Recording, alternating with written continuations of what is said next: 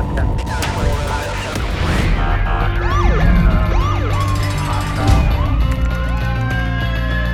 training to be a street cop? All right, happy Saturday, everybody. Look, we have stuff on the wall here. Live video, Street Cop Training headquarters here in Alvin, New Jersey.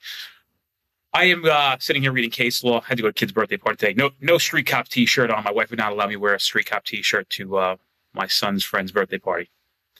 Thanks. But anyway, I want to take some time. I'm reading case law here today. I try to get 30 pages done a day, and it sparks something that I think is important for everybody to know. And this applies to everybody across the country. This is not just a New Jersey thing.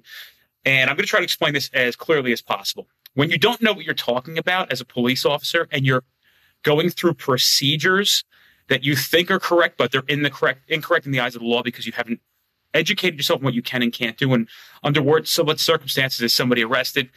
Um, you can screw things up. A lot of stuff that makes case law negatively for police, but it's never negatively because now we know what we can and can't do, and we just got to do what we're supposed to do in those circumstances. So there's really never any negative case law. I just hate to see people's cases get lost because of misunderstanding or lack thereof of education regarding this stuff. Case law is probably the most um, important subject that we have in law enforcement. Obviously, tactics and all that other stuff comes into play, but it, it's extremely important you guys understand the concepts of this, and that's why I have this whole whole company and these courses that I we do to try to help you better understand how to apply these things.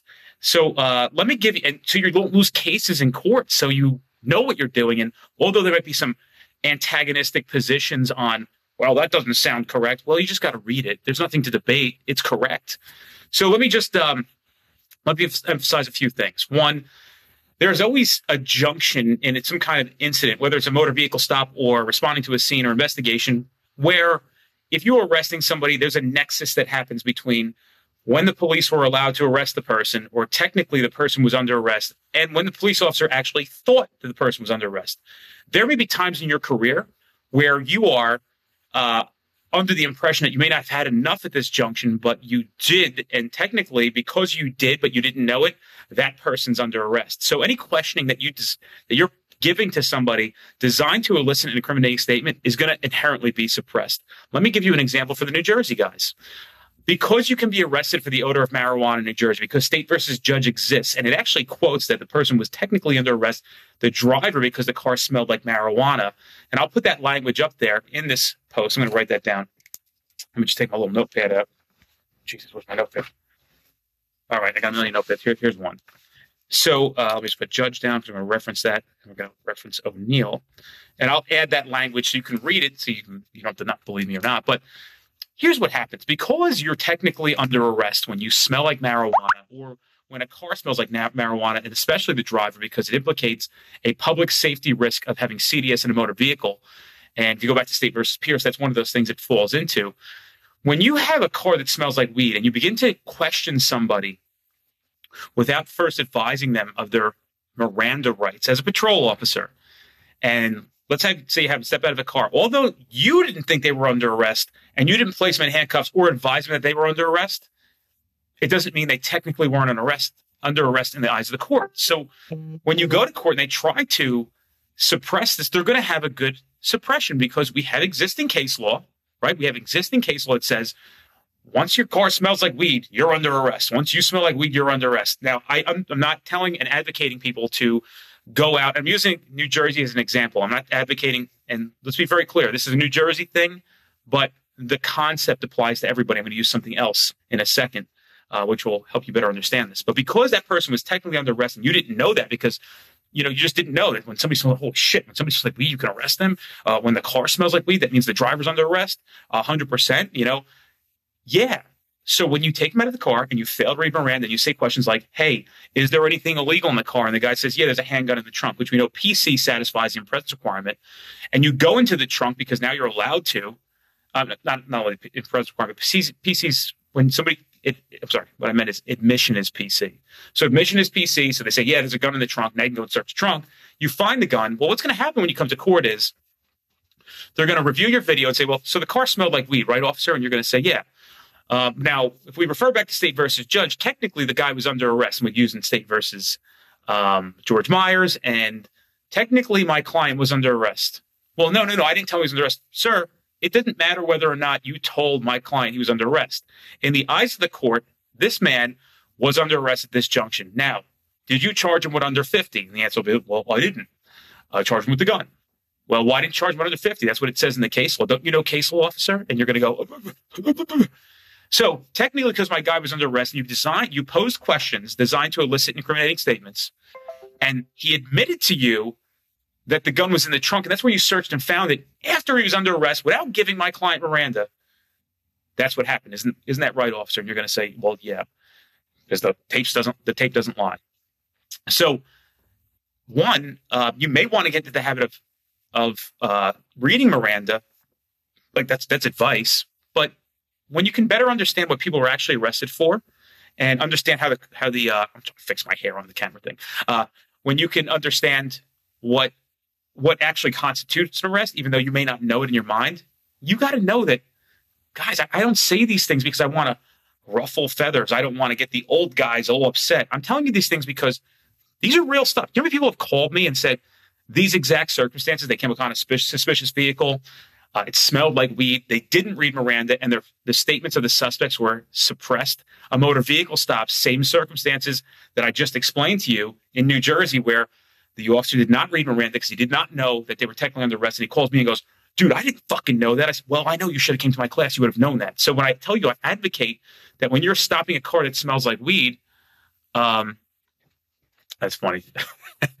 when when I advocate to you that when a car smells like weed, you must read Miranda before posing questions designed to elicit incriminating statements. What that means is when you're asking questions for them to admit some kind of bullshit, some kind of guilt, or to tell you or admit something, you're going to have an issue. Now, what you might say is, well, I've done that and nothing ever happened. Let's be very clear, everybody.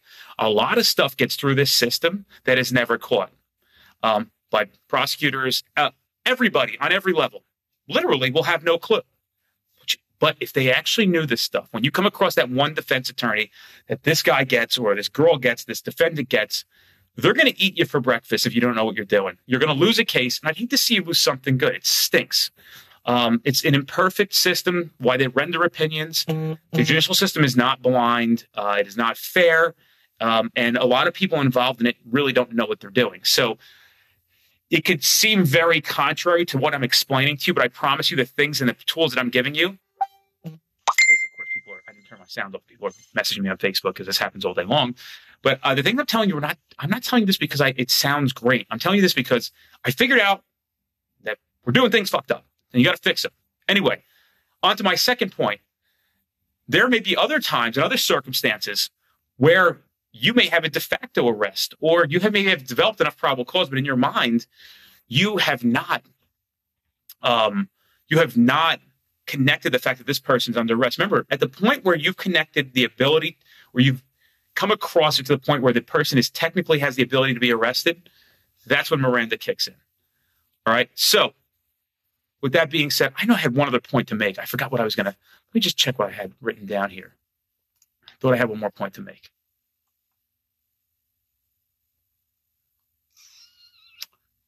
My point is this here. I know a lot of you don't customarily Miranda. Okay.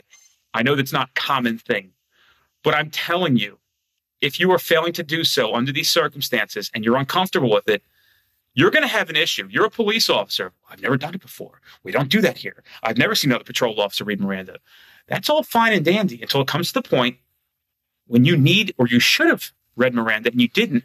And then you're sitting around scratching your head going, well, I, I didn't know. Well, now you know. Now there's no excuses. Let this be the day that you will begin to read Miranda, document that in your report.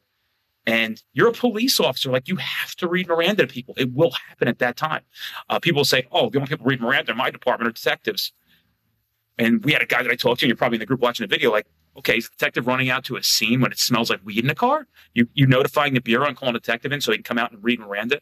You're gonna have to. You're gonna have to, especially in New Jersey. While this stuff is still illegal, which is not gonna be much longer. Uh, let's see. Somebody wrote in, and dude, you could have commented on the video. Uh, statements were were suppressed, but here in New York City, you still have the right to search a vehicle based on the vehicle exception. Best bet is just not to ask anything. Try to stay anonymous. Uh, I don't, Enrique. I know you're NYPD, dude. I don't know what you're advocating there. Um, You're saying that you're not allowed to read Miranda as a New York City police officer. I find that hard to believe. Uh, and I'm not picking on you, dude. There's a discussion. And if you're watching this video, dude, just post it in the group so we can discuss it, so you can chat back and forth. As a matter of fact, I could pull you on camera and you can kind of explain what you're talking about. Oh, he's, he's trying to stay anonymous. All right, sorry, dude. My bad. I just realized they would say anonymous. Um, statements were suppressed here, but we still have the right to. Yeah, we can still search the car when it smells like weed here in New Jersey. I mean, we have a scope of a search a little different here, but uh, we have the vehicle, yeah, motor vehicle exception. Uh, he says best just not to ask anything. Well, yeah, but no. Like if you ask things, that's not really, you know, you don't have to be afraid to ask things. You should do things the right way. You shouldn't be afraid to do this job.